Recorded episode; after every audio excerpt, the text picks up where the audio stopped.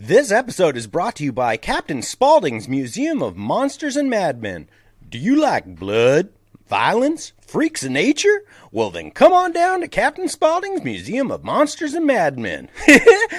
See the alligator boy, ride my famous murder ride. Most of all, don't forget to take home some of my tasty fried chicken. it just tastes so damn good.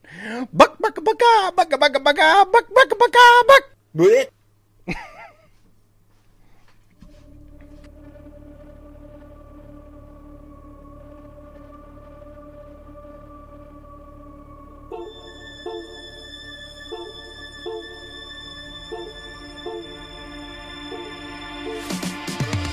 Blech. A metal thing? Yes. Little taste. David. David. David, what is this? Pretty thick. Great break. I have to kill a lot of people. Just tell me what you want me to fuck. I have big tits and a tiny vagina. Oil me up, daddy. I can't believe that Bryce prefers big tits. Mistletoe alert. This is backcountry. This guy was a real jerk. How long can Hugo be pregnant? Chomp, chomp, chomp, chomp. Oh, she's such a dick, David. Okay, everybody, put on your corpse handling gloves. Ew. Hoodie Picasso. Horror. It is Wednesday, my dudes. Ah! Hello and welcome to a, another episode of Horror Movie Talk. Uh, we are your panel of expert hosts each week, uh, this week and every week. That over there, that guy is Dr. Bryce Hanson. He holds a PhD in spookology, Two and I'm your professor, Mr. Professor David Day, the foremost expert in scare no nos. Uh, you know what? Uh, if you're new to the show, you should know uh, that we are very happy to have you here. And um, you know, if you like horror movies, or if you don't, if you just can't stand to watch them, we'll lay them all. We'll lay it all out for you. Splay it out on the uh, operating room table, and uh, let you let you take a look at it. But uh, but uh, today is a special day for you to be a new listener. We this episode was brought to you by our patrons uh, who chose this movie for us to watch because they're bad people, and we just appreciate them uh, up and down. They chose for us this month. Uh, they get to choose one movie a month for us to watch, and this month they chose uh, House of One Thousand Corpses. House of Two later Coca-Cola. If only. House of two liter Coca Cola. If only. And then I'd have been a happy camper. Um, so, as I said, uh, Horror Movie Talk here. Check our website out, horrormovietalk.com. Uh, thank you to the new patrons who probably had something to do with today's episode Jamie B., Jackson K., and Grant B. Uh, you guys are cruel, and, uh, and we love you. And that's when we love horror movies uh, when they're good. We do. We post sure n- new episodes every single Wednesday. Call us at 682-253-4468. I was thinking about doing a horrors episode today. What do you think about doing that? Yeah, let's do it. Okay, let's do that. Um, we'll start out this review by giving brief score. We score on a scale 1 to 10. 1 is bad, 10 is good, 5 is average. After we give our score, we jump into spoilers and spoil the shit out of this thing. Um, and then later, we're going to be, because of this movie and because of your brilliance a couple episodes ago, we're going to be doing a little game that Bryce thought up a couple episodes ago called Sufferable or Insufferable, which, uh, which had a good response. A lot of people were like, I like that game, including my wife, who has been pestering me to do that ever since. She's like, I must know your thoughts on the following people. Um, so I have a good list of people who are sufferable and insufferable, and some of them come from this movie.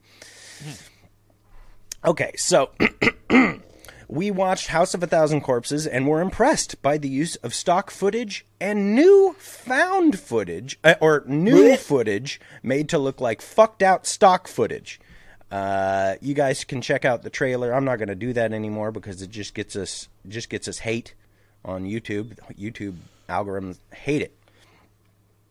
Right now, House of a Thousand Corpses is free to stream on Tubi, Pluto, and a few other of those free streaming platforms. But I just skipped all that and rented it on Amazon because I can't stand those commercials. Oh, Mr. Moneybags over here. Yeah, it was like two dollars. Um, House of a Thousand Corpses. Let's get in the synopsis of this thing. This thing. I got to say, I watched it on Tubi, and the um, the ad breaks were a welcome respite. Yeah, I'm not gonna. I, having I, see you had it a little bit better than me because I had watched. I have seen this previously, whereas I don't think you had seen this previously. Right. It is. It's rough. Uh, once you've once all the look movies on for everyone. Some of you may love this. Uh, we do not. Uh, I can guarantee you. I'm speaking for Bryce right now, which I do very rarely, but I'm certain he was not a fan. Uh, House of a Thousand Corpses is the story of some 20 somethings on a road trip around the U.S. on a mission to find gas station oddities and fright museums. They stumble upon Captain Spaulding's Museum of Monsters and Madmen and end up flies in the web of the Firefly family. Hmm. Uh, the Firefly, Firefly family are a group of twisted backwater Texans who torture and kill unsuspecting kids on outings in their car. The kids are treated to the extensive horrors around the Firefly, Firefly family property before they are picked off one by one. If this sounds like a Texas Chainsaw Massacre ripoff, that's because it is. Uh, had it been made with the tiniest bit of skill or nuance, it might have been able to get away with being called an homage, homage, or a tribute, but alas, ripoff will have to do. Uh, my review goes a little something like this House of a Thousand Corpses is uh, quite a sideshow. It's the first of writer director Rob Zombie's feature films and the start in in a, of an obsession for the musician.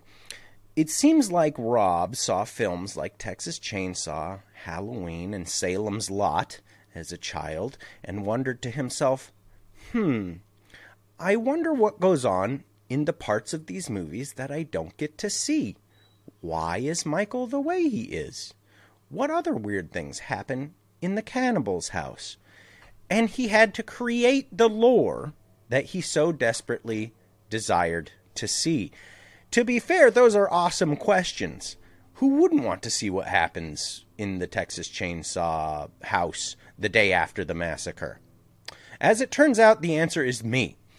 I don't care about the reality behind the mystery. Okay. I don't care about the reality behind the mysteries being shown to me nearly as much as I enjoy being allowed to let my mind wander around those creepy questions.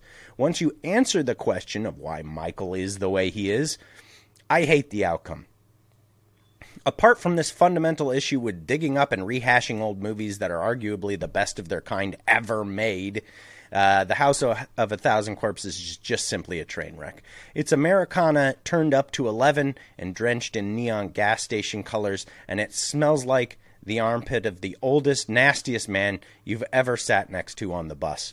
Uh, the acting is pitiable as soon as Sheri Moon shows up, and awesome when old pros like Sid Haig grace the screen. The story is tenuous and boring. The violence is schlocky. The comedy is raunchy. It's just not my cup of tea. Uh, but for what it is, it's pretty influential. Uh, some would say that it was one of the most over the top entries in the gore porn genre of the 2000s, this being released in 2003. I would disagree with those people, but still. Anyone sitting down to watch a movie called House of a Thousand Corpses will get exactly what they were expecting. Um, this is a 2 out of 10 from me, dog. I'm not going to lie to you. I did not like this. Yeah. Um, I mean, we're coming off of Skinamarink, um, which it was a strong one out of ten for both of us. I think. Yeah, that was a And- that was if I could have given Skin I, Skinamarink almost doesn't deserve to be on this scale. Skinamarink should really be zero, yeah, it shouldn't be Um, there. but that's a cop out to say that it doesn't deserve a score. Well, I mean, we got to stick to our guns here, and uh, so this movie has the benefit of coming off of one of the worst movies in memory in terms of like anger and uh, just boredom. Um, and I got to say, uh, this one's just as bad. I give this one a one out of ten too. It's pretty bad. I don't find a lot of redeeming qualities in it because it's just so. I mean, I get what they're going for, and I I term this movie a uh, you know black exploitation movies. Mm-hmm. Like, have you ever watched any like Petey Wheatstraw or you know I think I've seen Blackula. Blackula? I mean, Blackula is probably actually one of the better movies in that genre, but they're pretty, um, you know, cobbled together, and it's you know they're making a show, and and like they're doing what they can. I term this movie um, uh, white trash place right white trash exploitation. Like, if there's a genre that they're trying to create, that would definitely be it. Well, Wrong And Turn came out, I think, same year. Yeah, but to even say, I mean, this isn't even on. Wrong Turn isn't on the same level as this movie in terms of low quality. Like, this one is really low budget, really kind of low effort. The, the acting's terrible. The execution and directing is is awful and confusing at times. Like it's jarring, but not in like an effective way. It's jarring as in like a confusing way. Like it. There are several times where it cuts to a scene, and I'm like, "Oh, what? What's going on? Like, what did did they just like cut off like the first half of the line? Like in this, and if that's done for effect, it's not effective. It's just confusing and befuddling. It's like because the quality of the movie just makes you think like, oh, they just um that that first two seconds was unusable, so they just they just cut it off instead of did a, reshoot, and and you're I'm more inclined to believe that Rob Rob Zombie would just be like, ah, no one's gonna notice that. I think I think there is something going. I think you're on to a little bit of something here, which is um, if you watch The Devil's Rejects, you don't see that so much, right? So there's probably like a skill thing going on. There's also probably like a budget thing going on here. You know, this being his first feature length, his first time at the wheel. Um, he learned a lot, and uh, and you know he he did a much better job editing wise uh, with Devil's Rejects. Um, so there's pro- there's something there. I, I, to say that this was all intentional, like that, yeah, it's could it also has a little bit of legs, right? Because it is cut apart very with a lot. It feels like a fucking really long White Zombie music video, very very long. Yeah, there's another analogy I was going to use. Um, I mean, it feels like there's different segments and set pieces that feel very music video-y, um, and very little care is given in the story or like creating connecting connective tissue between these different vignettes. So, like, obviously, the set piece, the set pieces that they had in mind were, uh, well, Captain Spaulding's museum was one, um, which is probably the one that worked the best, and then the the ha- the family's house, and like the you know dungeon rooms and stuff like that, and then the um the Doctor Satan like third act stuff, which is, you know, yeah, like a crypt kind of thing, and like that weird well, I guess, and like all of them, it's just jarring. I mean, I guess that between Captain Spaulding's and the Family House, there's actually it makes sense, but then it just introduces this this other stuff, and eh, I get that it's supposed to be a surprise, but it feels more like oh, they just wanted it to look this way, and so they had to come up with a way to go from here to there. Um, so I don't know. It just feels very cobbled together, um, not very consistent or coherent, and the acting is awful. Um, which which is funny because it has some like surprising casting of like in the early career of of uh, Rainn Wilson and Walton Goggins, and it's crazy because they're so good in comparison. Like you see Rainn Wilson acting, and it feels genuine and like a real person compared to any of the main cast or any of like the other people in his party. Um, and Walton Walton Goggins is you know doesn't feel real, but it, it feels like a much better like character uh, acting than any of the other main cast in the in the Firefly family or whatever. I would say Chris Hardwick did a did a decent job of being the the guy he was supposed to be. Um. Oh, he he was he was the uh, the extremely annoying Chris Hardwick fella.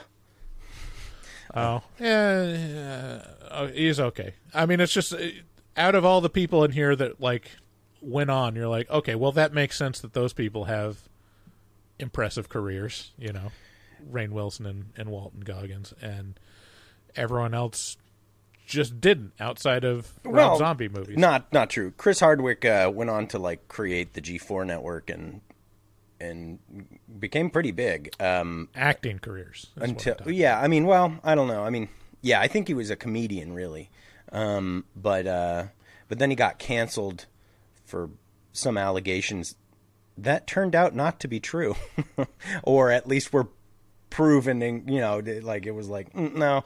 Uh, so yeah, interesting uh, bit of. He was like one of the first people in that whole Me Too thing, um, but. Uh, in any event, yeah, uh, all the things you're saying was spot on. What do you think about my my take on on zombies' desires? You know, like uh, it seems like this is like, boy, what happens behind this? You know, in the day to day of the cannibal's house, and then you get Halloween. Uh, his remakes where it's like, why is Michael the way he is? And then you get the Lords of Salem. That's like, what? What about like? As it turns out, like I, I just don't care. I don't care. Like you, like give me the notable, the bullet points. You know, what do you think about that uh, take? Well, this is the first and only Rob Zombie movie that I've seen, so I don't have anything to compare it to. And I got to say, it's about exactly what I expected.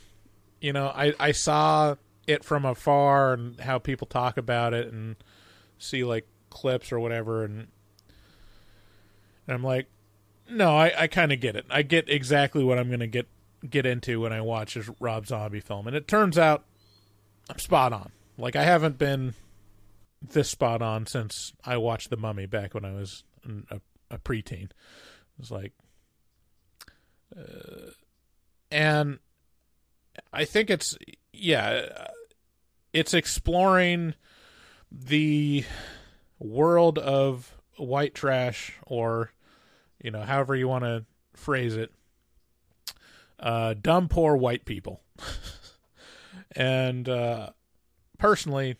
I have very little interest in in dumb poor white people because they're mostly like the headline is dumb, and like yeah, I, I know what I know. Dumb people are dumb, and you know, Yeah, tasteless or whatever. It's like it. It's not.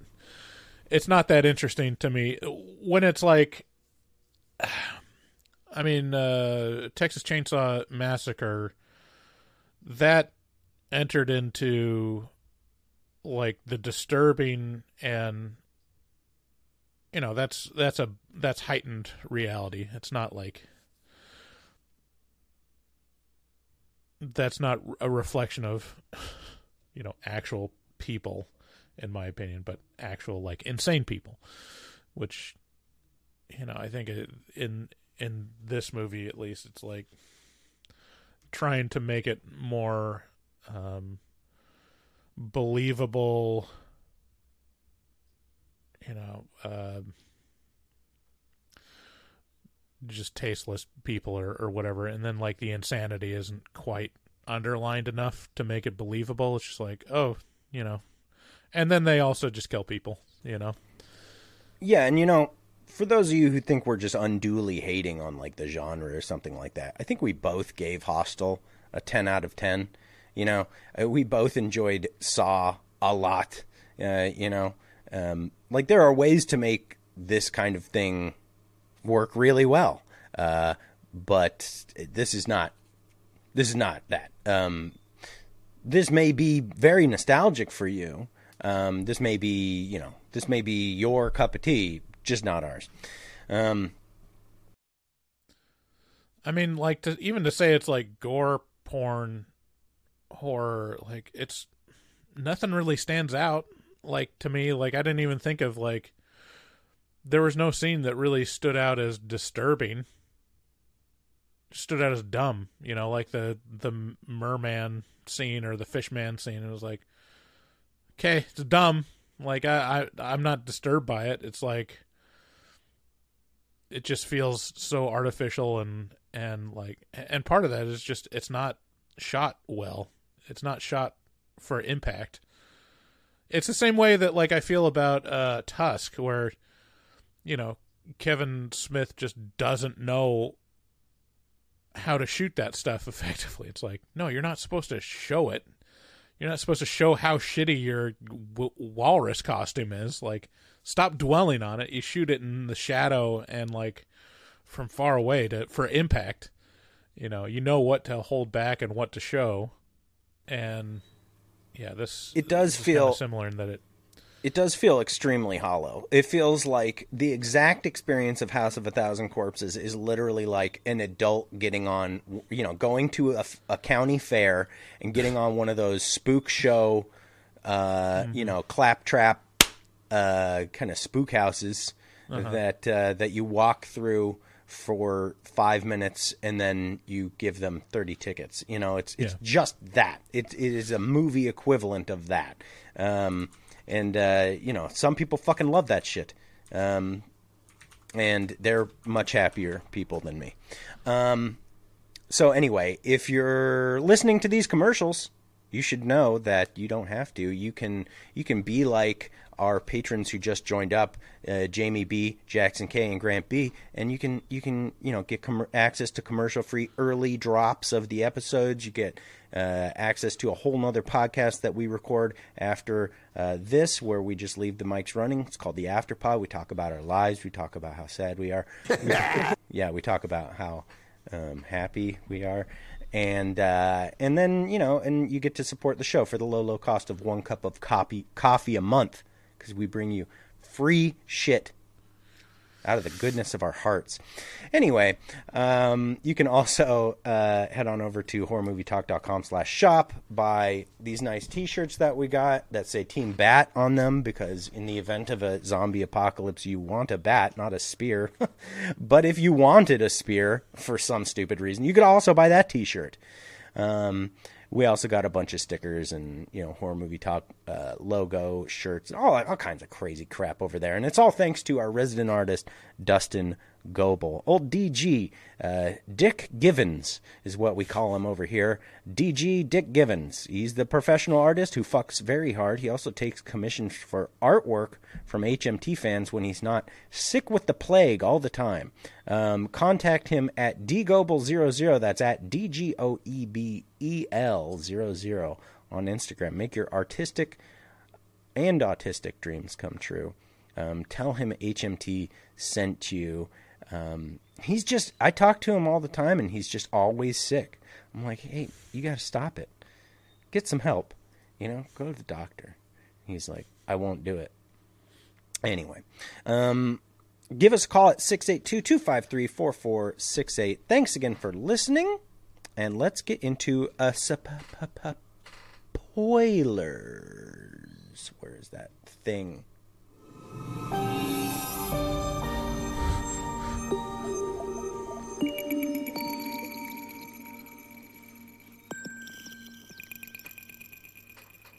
Now we're doing this. We're spoiling this movie, Bryce. Bryce. We're spoiling the movie. In my opinion, if you're going to fight the war on terror, a good place to start would be this nation's haunted houses. Is that Adam Sandler laughing in the background? Yeah. yeah. um, yeah, I I think um, I, I remembered the other thing. This movie felt like one of those carnival haunted house rides. I did you not hear what I just said?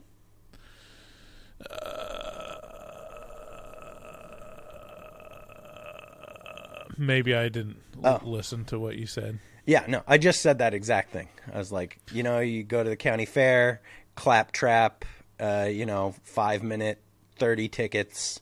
You hand them, and then and then a little a little spooky guy pops out of a wall, and the, the clap sound happens, and Oh, and a okay. scream in the background, and then Well, I know that you said that because it reminded me to pull up the Norm Macdonald clip, but like that's the other description of the movie that I was forgetting that I was going to say. Like it's it, it's it's especially this the cap or what is it the Doctor Satan scenes like oh this is they have nowhere to go with this like they've got nothing.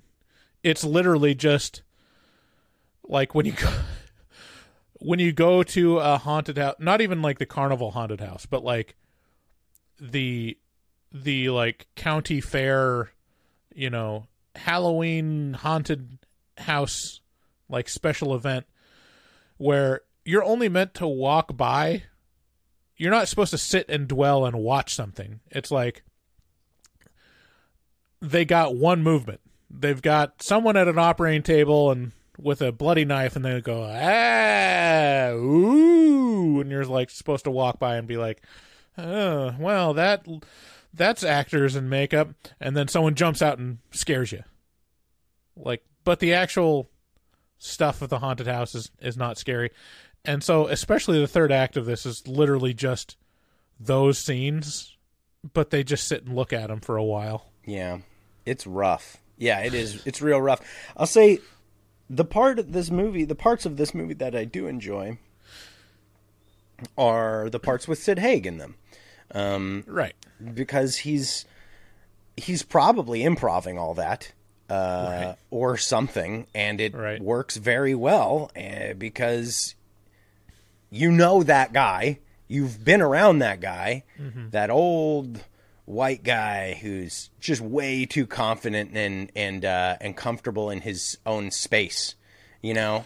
right And you're in it, and and also is kind of like a hair trigger yeah, and just yeah, clearly has a gun under the counter, and a gun above the counter, and a gun in his pants. Like you know, it's just too, it's just that guy, and he's and he puts on clown makeup.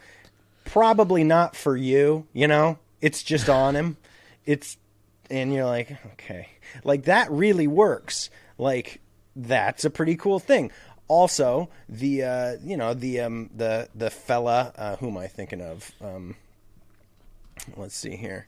Uh, he's Sheri Moon's. Uh, it, it wasn't. Uh, let me see here. Oh, yeah, Otis. Uh, Bill Moseley plays Otis, who is kind of a serial killery kind of fella. He's kind of he's got an interesting, creepy vibe to him to some minor degree. Everything else is just nothing. I mean, you do get to see about a half inch of Sheri Moon's butt crack in one scene, and that's pretty nice and made me very interested suddenly. But after that, it was just it was just more of her, and uh, I mean less of her, less of her and more of her. You know what I mean? right Yeah. I, Yeah, I mean, I think the Captain Spaulding stuff works good. Like that's the the part that is the that lands the best. And even if it's like messy and kind of you know has that same kind of cobbled together feeling, um Sid Haig is just hammy enough and just and like the the character is just messy enough to where you can appreciate it. And it's it's like you know a, um small enough serving of of uh that type of character where it's like, oh, this is interesting because this could go this could go very wrong as opposed to when you get to the family's house it's like, well, they're all that character kind of and they're all just like I don't know. Uh, it just it, it it dilutes the effect of it. Like I they should have just stayed at Captain Spaulding's museum and made the movie out of that. Like cuz that was the part that was the best. It's like, yeah, you got a murder museum. It's like, okay, well, the plot of the movie is that no one comes out of the murder museum because it's literally a murder museum. Like that's what I was expecting was that that was going to be that the house of a thousand corpses and and no, they go to you go to a second location. Everyone knows you never go to a second location. Yeah, it does. It it to me the whole thing just smacks of like just the deep desire to know the backstory of Texas Chainsaw, which is we got a tourist a tourist trap, and from and that's the funnel, and from the tourist trap we funnel them into the crazy people house, and that's where we farm the body parts. You know, like he made up a thing to go along with Texas Chainsaw, and uh, it's even set in Texas. You know, I mean, it's not. It's thinly veiled, um, and so uh, yeah, it's interesting because in your head you go, "Oh yeah, what is going on in that Texas Chainsaw House? That what it what is that? That's the genius of the movie. Is it makes your head be like, "Oh, shit." But is it but then when you learn like when somebody attempts that to show you, well, here's the conveyor belt. You're like, "Oh, it's a fucking conveyor belt. I don't give a shit." You know? It's like, "Ugh." I liked the creepy part. This is just a sideshow. That's all it is. It's just a big sideshow. It's and it's got a lot of it's got a lot of style, you know. It's got a lot of pizzazz. He really likes to be like, "Look at me. I use found I'm not found footage. I use stock footage and or I fuck out my film so bad that it looks like stock footage and that's supposed to be artistic and it's like it's not. It's just you we saw that White Zombie music video six times. You know, the amount of hits that White Zombie has, we saw it.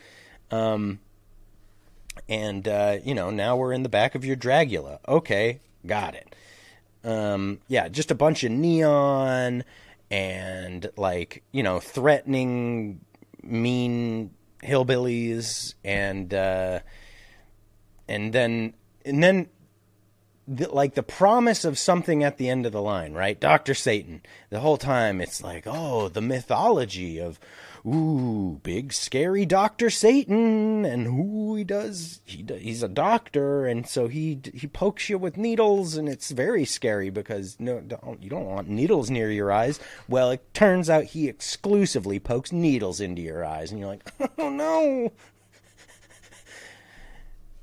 It's just nothing. And then at the end, like you said, he's just like a set piece. He's like a guy on. He's literally like a guy on strings, uh, just just da- kind of dancing around o- hauntingly over a, Right. a screaming girl. And I've got no strings to hold me down to torture clowns to um yeah the, the other thing is like the the reason why captain spaulding works and like the family doesn't is is you're shown the chaos with captain spaulding where it's like oh this yeah, it seems like i mean obviously he's running a business so he's not like you know he's capable. Yeah, but if you cross him, it's like, oh, this person could could just murder me if I say the wrong thing, and that's made very clear with him, even with showing very little, and with the family, they don't. I don't know. It doesn't. They don't really sell that aspect of like how in danger they are. They're just like, just kind of offended, and then they leave right. and it's not like the family is like treating is like halfway treating you to some good old fashioned southern hospitality and halfway threatening you with death. You Right. know, it's like that walking. but not even death it just seems like they're going to get in a fight or well, I guess she pulled a knife. It's like, yeah, I mean, it's it's a, I don't know, it it's just it wasn't, um, it wasn't as menacing as it could have been, you know. Yeah, no, it, it definitely feels. It feels like a, a tonal shift happens, and furthermore, I mean, the characters are just the characters and the actors are just much weaker in the house. Yeah, yeah, it's it's hard to start with Sid Haig um, because that's the best part.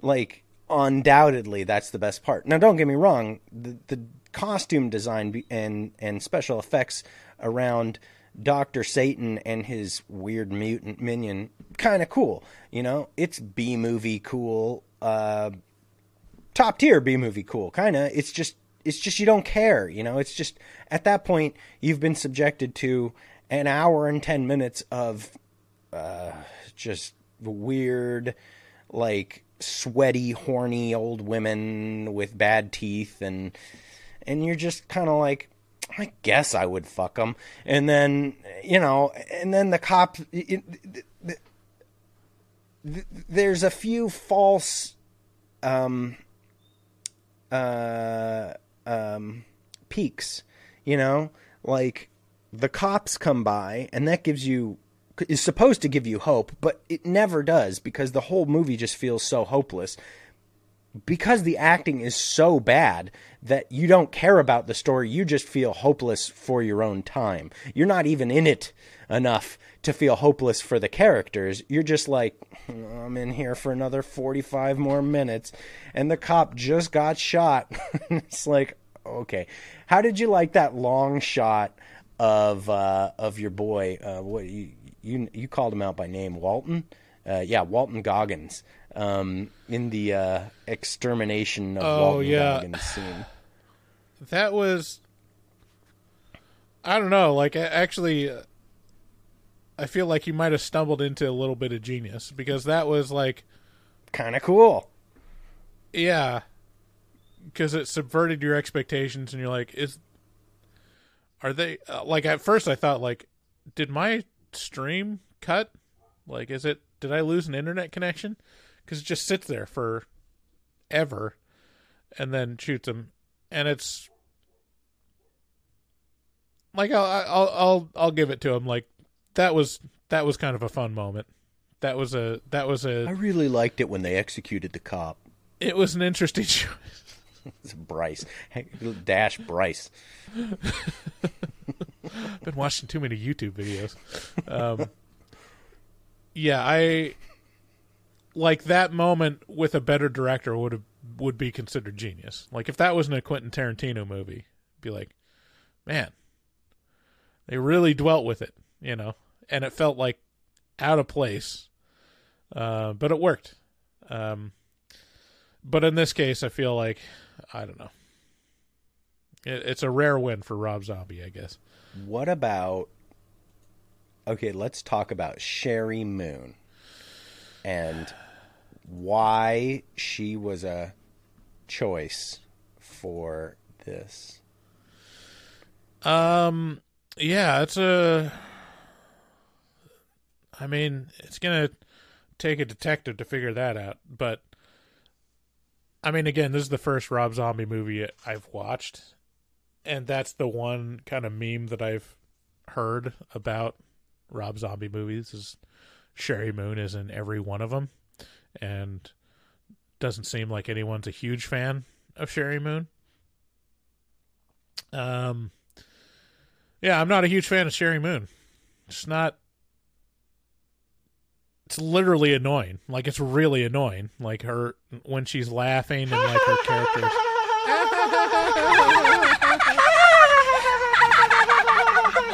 You're just like, oh my fuck, oh my god, oh my god, is it ever going to stop? And the answer is no. It won't stop. In fact, it'll go on for two more movies. Yeah.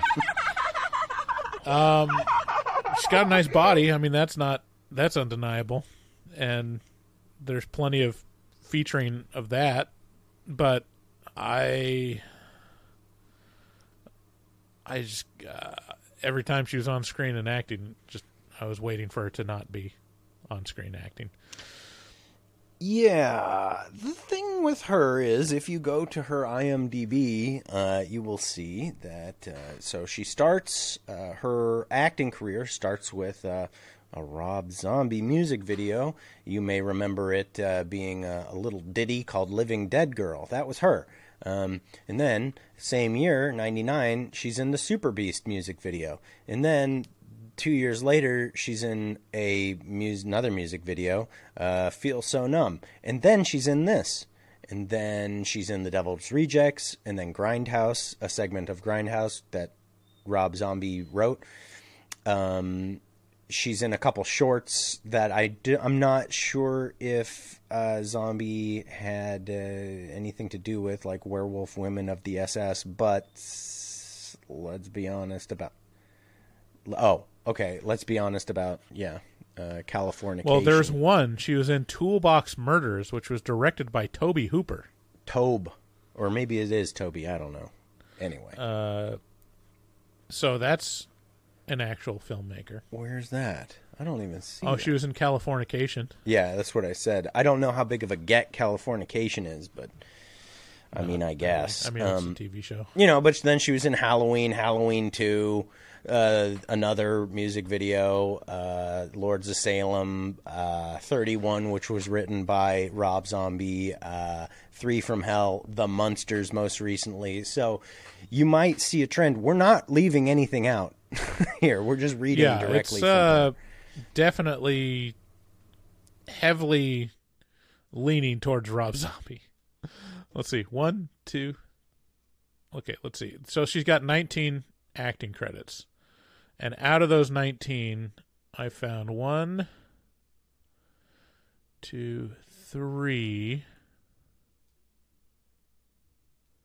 three that aren't Rob Zombies. Now look, um, what do you call that thing uh, where it's um, where you know you you you give um, preference Nepotism? To, yes, nepotism aside. Um, and look, look good for you, Rob Zombie and uh, and Sheri Moon. You've got a lane. People like it. Uh, some people, uh, and um you know, good on you. Uh, but it, I mean, I don't know. I, I don't feel like I'm talking out of turn here when I say if you're going to act, just take some acting courses. Just take some. And I, I maybe maybe she has, and uh, and this is the and this is the the the exact like thing they're going for. You know, maybe maybe they want it to be like this, and this is really early in her acting career. Um, and I haven't seen, you know, I've seen Devil's Rejects and I the first little bit of Halloween 2007. Um, so I'm, I, I haven't seen a lot of Sheri Moon. It could be that she's really, you know, done a lot since uh, for her, you know, for her art since then. But in this, it is rough. However, it does feel pretty intentional.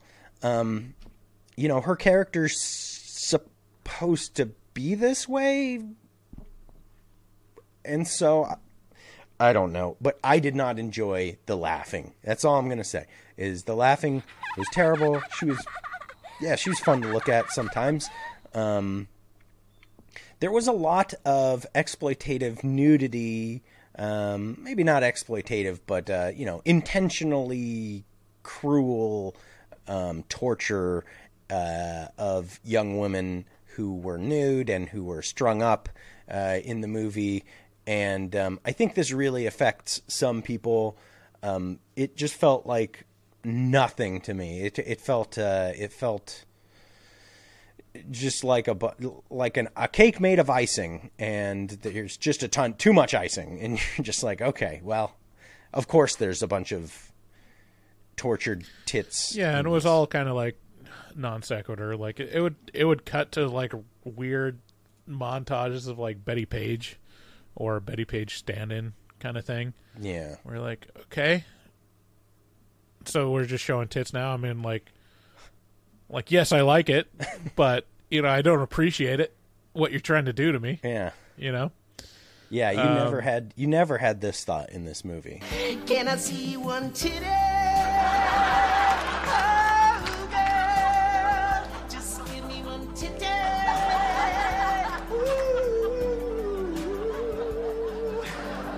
I just want to see one of your titties, girl. Yeah it was it was just you were just kind of like, okay, I I get it. You know, it Yeah. um it's hopeless, um, but also fun because neon. Like, um, you know, like I will say uh, the one thing that's pretty effective about this movie is a lot of the makeup is for effect. It it does what it's supposed to do. Um, I do not like like you know, um, that older uh, gal uh, who, let's see here, Karen Black, um, who's got them, you know, she's got a bustier on all the time, pushed all up, and there's something a little bit inviting about that until she smiles, and you're like, oh, oh no, bad teeth, which everybody has bad teeth uh, makeup on. I hope it's makeup, and uh, that is effective on me. Like that was the scariest part of this movie. Um, and I will say they didn't do that to Sheri Moon, which was a questionable choice because can you imagine how much more alarming it would be if you saw Sheri Moon's body all wiggling around and then she goes ee and you're like oh like that would have been pretty good. So I did like the makeup in this. Yeah. Karen Black, that that's that rings a bell. Was she? Oh, she's she's a known actress. I Oh guess. yeah, she was a she's a big uh, B movie actress, uh, Karen Black. Um, like her big standouts. I was looking at this yesterday. She her big was also standouts. Five are- Easy Pieces in Nashville. Those are huge movies. yeah, no, she she had some early really big ones. She was an Easy Rider. Um, She was in a movie in 2011 called "Some Guy Who Kills People." um, yeah, no, she was in. Uh, like I said, Easy Rider. She was in Trilogy of Terror. Um, that's uh, pro, you know, uh, probably where Zombie, you know, c- picked up on her. What were you gonna say? I just really want to watch "Some Guy Who Kills People" now. Yeah, it would be. I imagine pretty good. yeah, no, she was. She's. I mean, she's been. She's never stopped working in in you know B movies, um, ever, never ever.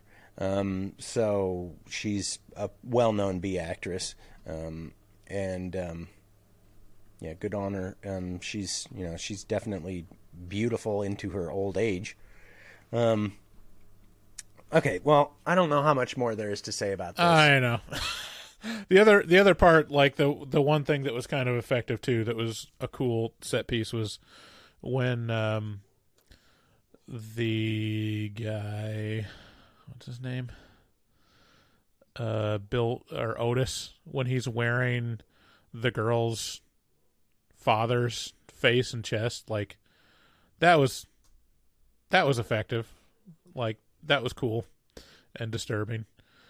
Um but yeah, a lot of the other stuff was just like, okay, you know, the the stuff in the in the well and she goes into like the hallway with a bunch of dead bodies and then going into Dr. Satan's laboratory, you're like, okay. All right. Let's move on. And then the the Sid Haig, you know, twist ending was you could see like 50 miles away. saying the end question mark did you see so that? stupid. was So great. stupid. that was great. That part i was like ha! Because i mean th- i mean look he is going for a motif. Zombie is going for a motif here. And he i mean he hits that motif so on the on the head of the nail over and over and over again that you're like okay he does have a vision you know? Um it's just a bad it's just a it's just not a good vision for me you know? It's like very much i've been raised by carnies and it scarred me. It's that kind of vision which is actually his story you know? That is rob zombie's real life story. Um Oh, that makes a lot more sense now. Um, yeah, I mean, I I can see an avenue for appreciating this movie in terms of like, yeah, like kind of a exploitation movie, like appreciating a bad movie or or watching it, you know, for the kitsch factor or whatever, and like becoming fans of it. Um, but yeah, as far as like enjoyment out of the gate, I've I've got very close to zero about it. it's so it's so on its face nihilistic and hateful um, that there's just it's it just shoots itself in the foot for me, you know, because it's like, look, there's no hope. You know, even Texas Chainsaw ends with hope, you know, and uh, and this is just like, no, it's all terrible. This is America, you know, and it's like, okay, I don't, all right, you know, like I get it. You have a, you're a millionaire who hates America. Okay, boo! Oh no, y- your whole career is based on bad art. Like, uh, I don't, I don't know. How much room do you really have to talk about it? But that's the beauty of America, right? Like, that's kind of it's kind of a cool uh, iron, ironic sort of little bit in there. Anyway, um, there it is. Uh, House of a Thousand Corpses. You asked for it, we got it. Um, hated it. Hate hate hate y'all for voting on it, but um, you know it did save us from having to watch the other option uh, that was being voted on, Small Soldiers. So I don't know. Would we have enjoyed Small Soldiers more than this? Yes, I yes we would have. But it's not really a horror movie, so. But you know, if you want to influence what uh, what we watch, the way to do that is head on over to our Patreon and look at the tiers, and then decide on the one that will allow you to vote, and then you know vote. Um, who would like this movie, Bryce? Just as a quick uh, ending to cap on that. Um, if you're a huge fan of Full Moon Productions, I feel like this would be a step up. Uh, yeah, maybe. this is a step up from Full Moon, isn't it? Um, if you like other Rob Zombie movies, I guess, like I'm sure you would have seen this already. Um, if you like shrill laughter and bad acting, um, go for it. Um, other than that, yeah, you know, it's not a must see, in my opinion. Okay, and so with that, um, let's get into uh, our our bit for today. We got sufferable or insufferable, and uh, let's just lead it in with this. Oh, hey ho, I call it uh, squirrel. Well, they said you were hungry, Carly. I don't think it's a squirrel. It's a mink. It's a mink. Really? How do you know? Probably ran over it. It's a mink. In medical school, they make you work on animal cadavers before you get to the real thing. It's a mink. Uh, I'm I'm actually kind of impressed with my my reserve that I haven't used these sound drops throughout the entire. you've been ham. yeah, Two layer cow collar. it's questionable taste on your part. Um, you should have just Yeah, it's like the guy where we got these sound clips. It's like if you made a whole movie about that guy. ooh. Be ham. Two layer cow collar. Okay, Anyways, so feel sufferable or insufferable. So feel do you free want to Do you have just a list that you want to go through, or Yeah, I have I have a list, but uh, so this is just a list of people who I want to know what Bryce thinks about whether or not you could stand to be in a room with them for some amount of time, or or whether or not you just find them insufferable. Um, okay. and feel free, you know, if you come up with uh, if if any of these spawn a thought in your head, um, share it with me. Okay. Okay, so first on the list is uh, is Will Ferrell. Is he sufferable or insufferable? Oh, he's completely sufferable. Okay. See, I'm Will Will Ferrell's got to be a blast. Like, right? Because, like, yeah, I mean, he's. I I feel like he's doing bits all the time, but they're fun. It's not like a personality or needy thing. You know, even if you're if you're gonna like be in a room with Jim Carrey, like it, like '90s Jim Carrey, he'd be doing bits, but it would also feel kind of like needy, of like, hey, look at me, and uh like I feel with Will Ferrell, it's it's mostly like for the for the strength of the bit, you know. He's he's committed to the bit, and it's not about him. Uh, and all you got to do is look at old like uh, old old Conan O'Brien appearances. He's got some just legendary bits on there. One of my favorite favorite stories of him was while he was at SNL, he just started wearing a an outfit of like some like 70s actor and he did it for like an entire season without saying a word about it um anyways uh, moving on he's a funny guy I, I feel like it'd be fun Yeah, no, I agree. I think yeah, I think Will Ferrell would be a lot of fun to hang out with. Um, but uh, I can certainly see, you know, there's a lane of person who would not be okay with that. You know, like my mom would just be like, "This Joker out of here." Um, on that same, so okay, so actually, this reminds me. Do you remember when Zach Galifianakis had a comedy career? Was just a comedian? Okay, like I feel like he went down the acting route after that. Like he was like, "Oh, this now I'm do like he got a taste, uh, and then he st- and then he just kind of like moved in that direction and started doing like, you know, comedy bits, but uh, but they're all kind of you know between two ferns and that kind of thing. And and I just I just thought he was such a hilarious comedian that I feel like comedy really lost something. Yeah, he was. I mean, he was like a very, very specific brand with his stand up, you know, at the piano. I guess it was really sit down. Um, and uh, that kind of thing, I'm not sure how sustainable it is. You know, Man, it just Like, crushed with me. It was like the best case scenario for me. Yeah, it's. He was good, but like I think I think he actually works better in films. He's Uh, he's great. I just I just will watch it less. You know, I just uh, I just don't tend to consume that stuff anymore. But I would. Le- uh, he's obviously sufferable. Um, yeah, I don't. You know, honestly, I'm not sure. I think for me, Zach Galifianakis might be a little insufferable. oh, what? Yeah, I mean, he's.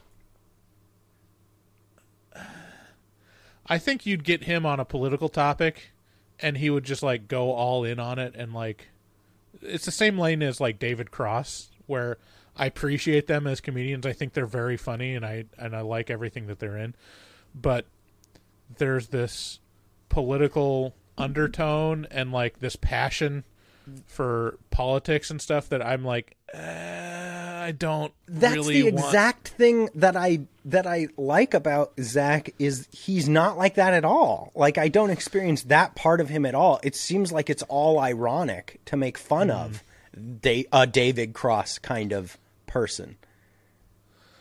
I don't know. I mean, I've seen interviews with him where it's like he, he taps into kind of the serious, the serious, and it's like, mm, Really? yeah, Oh man, I, I'm interested uh, because I always thought he flew in the face all that bullshit and just was like, no, don't take don't take anything seriously. yeah. I don't know. Okay, well, in I, I might be completely wrong, but I'm I'm I feel like there's a there's an undertone there where if you like get them outside of the performing field, like it'd be like, mm, yeah. my opinions are important. Like, no. Yeah. Um, well, in that same uh, vein, uh, so actually, uh, we had a wonderful video uh, done for us uh, celebrating a thousand subscribers on YouTube. You guys should subscribe to us on YouTube. This recording is on YouTube and uh, and produced by our, our wonderful and talented and sexual um, producer Fart Simpson, and uh, and it's in the vein of Tim and Eric uh, edits, and it's hilarious, and I love it, and it's maybe the my favorite thing that we've ever done, and uh, so Tim and Eric, uh, Tim Heidecker and uh, Eric Wa- War- Wareheim, uh, w- s- ki- insufferable or sufferable? That's It's tough. that's a really good question. That's hmm. pretty tough. Yeah. because Tim Heidecker is so- is probably the best person at playing insufferable. Yeah. Like the Tim Heidecker character Yeah. that he plays is like 120% insufferable and that's what makes it so entertaining. Right. Um but no, I think it'd be really interesting hanging out with them. I think there's a there's a there is probably an undertone of insufferable where it's like, yeah, you could probably same same deal. Like if you got into politics or got into like you know world matters, I'm sure that he would like have a lot of opinions and want to talk about them and and you know and I just Get serious rather- all of a sudden. Yeah. I'd rather do bits. You know, I'd rather like just have fun with them. Um, Spaghetti. but I think on on the whole, yeah, su- sufferable definitely. It would, it would be a good hang. I think would- that's a 50-50 from me, you know? Yeah. I think I This is the like one of the- One of, the, only ones where I'm not 100% sure they're insufferable or sufferable. I'm Right. I'm just like stricken with interest um to the and then I would know pretty quick, you know. I mean, like, and it would depend on what kind of mood I was in. Um, Right. Okay, okay. Now we're down into it. Sheri Moon, uh insufferable. insufferable. Yeah. Oof. Why? Sheri Moon. Because I would not want to talk to her about her acting career. But she's got so much stuff else going on, other things. I'm sure she's nice. I guess I don't know. I don't know very much about. I mean, literally, this is my only exposure to Sheri Moon. Hmm. Is her in this movie? What if what if she was uh, at a strip club and then you know walked over to you and you were also for some reason at a strip club? So it's not. So wait, she's working at a strip Yes. club, or she's Wor- twerking at a strip well, club. yeah, I would, I would get a lap dance. I mean, Okay. that's not what insufferable insufferable is about, David. Well, I mean, it is a little bit. It's about spending time in a room with the person. Yeah, the champagne room. um, okay, Rob Zombie. Again, I don't know very much about him, but you know, going off of this movie, I'll probably say insufferable. I think he's. I think I would. I, I'm interested enough in Rob Zombie's stuff, in his career, in his, the stories about his life. Like every interview I've ever listened to, and I've listened to a decent amount of Rob Zombie interviews. Uh, he's got an interesting take, and it is really nihilistic and sad. Like the, but he has some cool interests. Uh, a lot of old horror uh, movies and uh, paraphernalia that he collects and that kind of thing. And um, he seems like the kind of guy who might lend out Sheri Moon. So, you know, who knows? Um, okay, now the Kardashians. Any one of them, take your pick.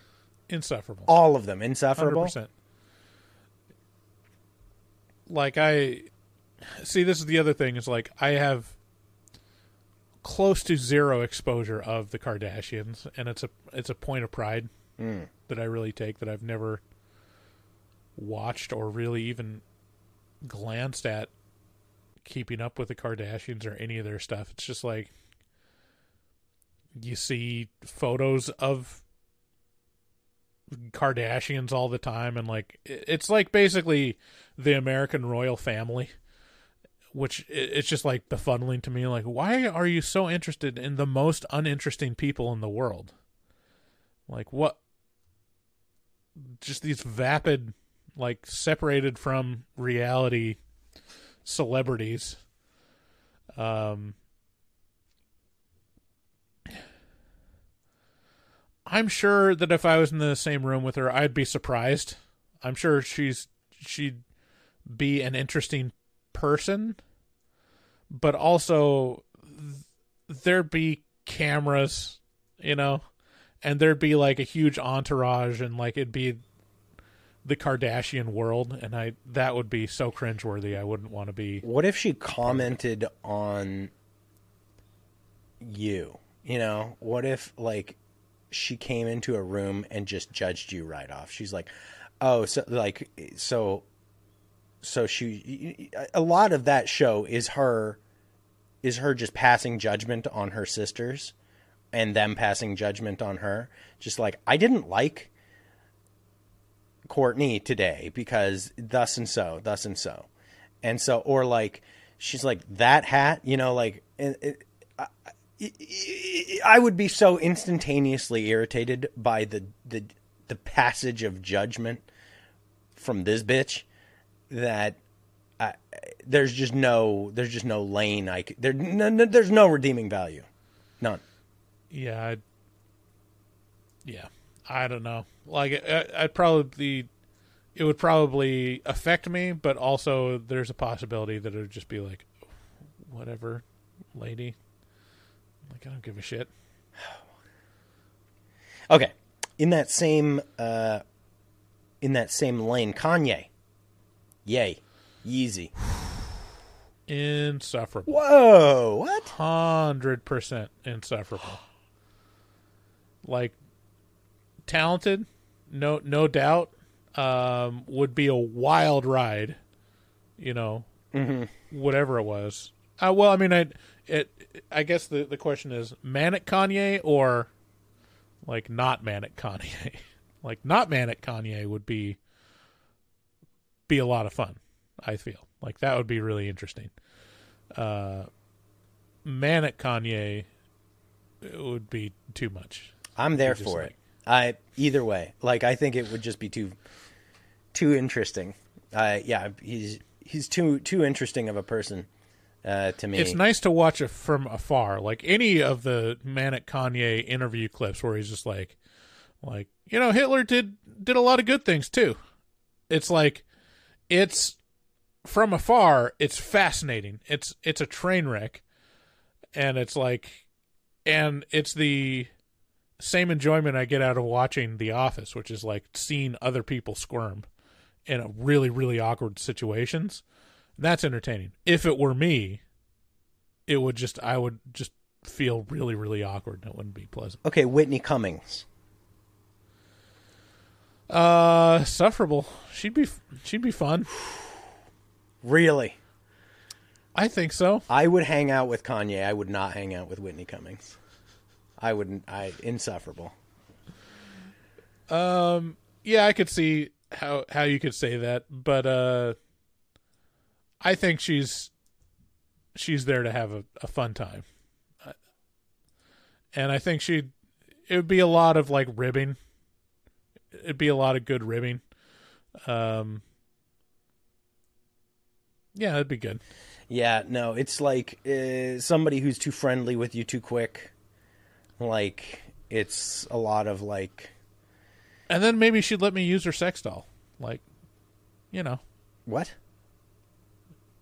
Well, she had a she had a a special where at the end of it she revealed that she got a real doll Mm. made out of herself. Oh yeah, I do like her stand up. Yeah, uh, I will say funny. I like her as a comedian. I just Right. would never be able to hang out with her. It's like I- like Katt Williams as a comedian. I would not hang out with Katt Williams. Uh, no, I think she's. I mean, I, I see her on like other podcasts too, and she's a lot of fun. Yeah, I don't. uh, It's not for me. Um. Okay, let's see here. Um. Oh, uh, uh, Richard Simmons. Ooh. I mean, this is a very specific use case for me. Um, oh, I didn't even think about that. Yeah, I mean, he would he would want to get me moving.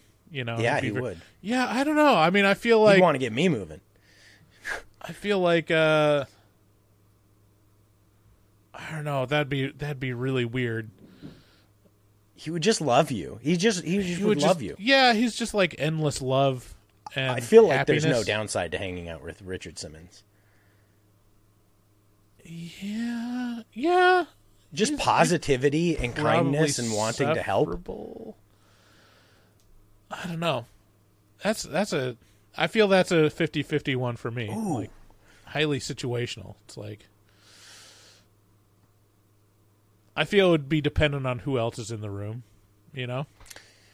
No, it's just you and him. Hmm.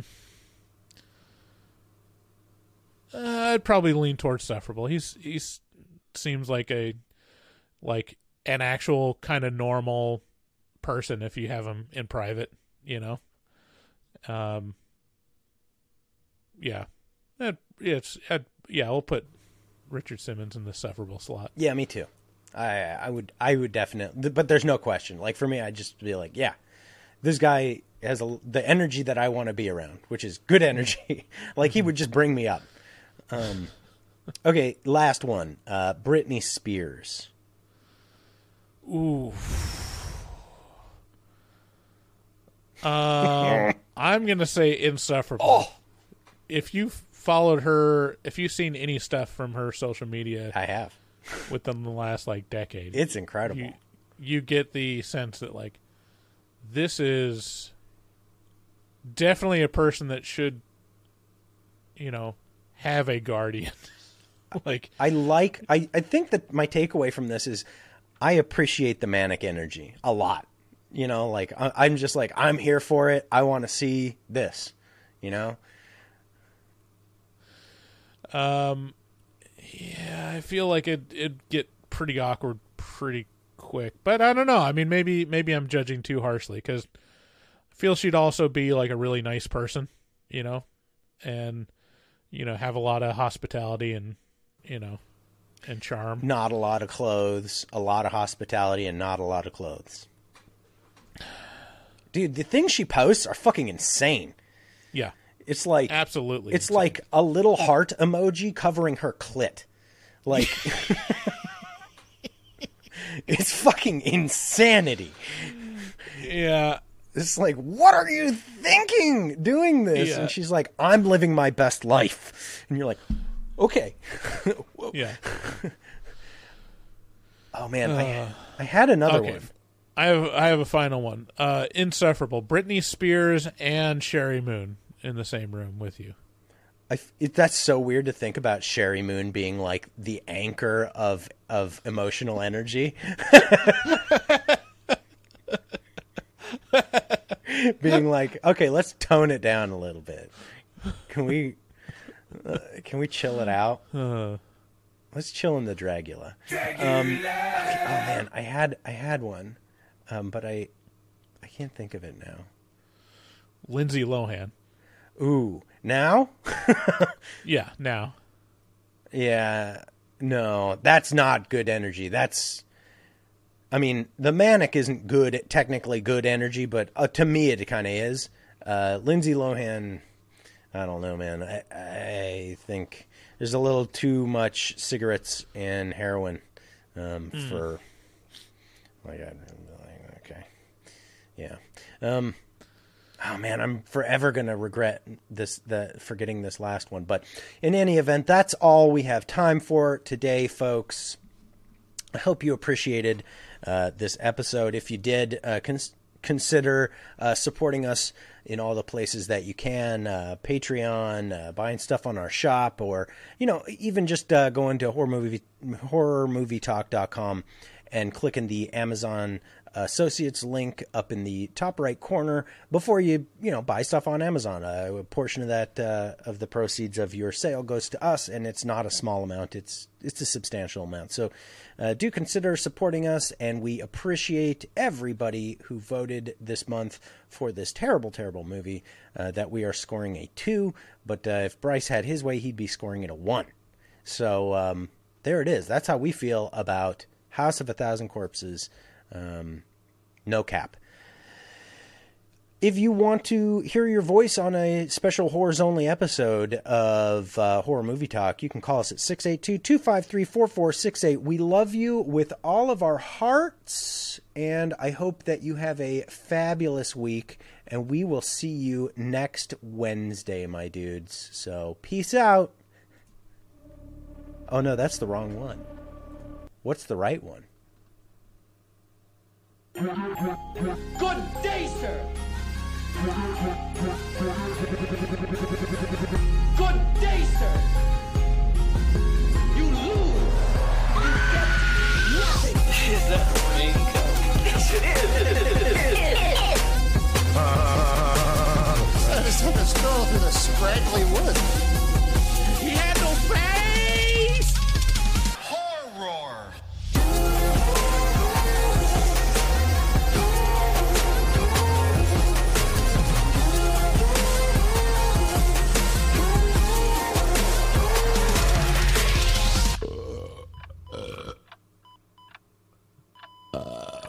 I mean, I have big Wow, tits and a tiny vagina,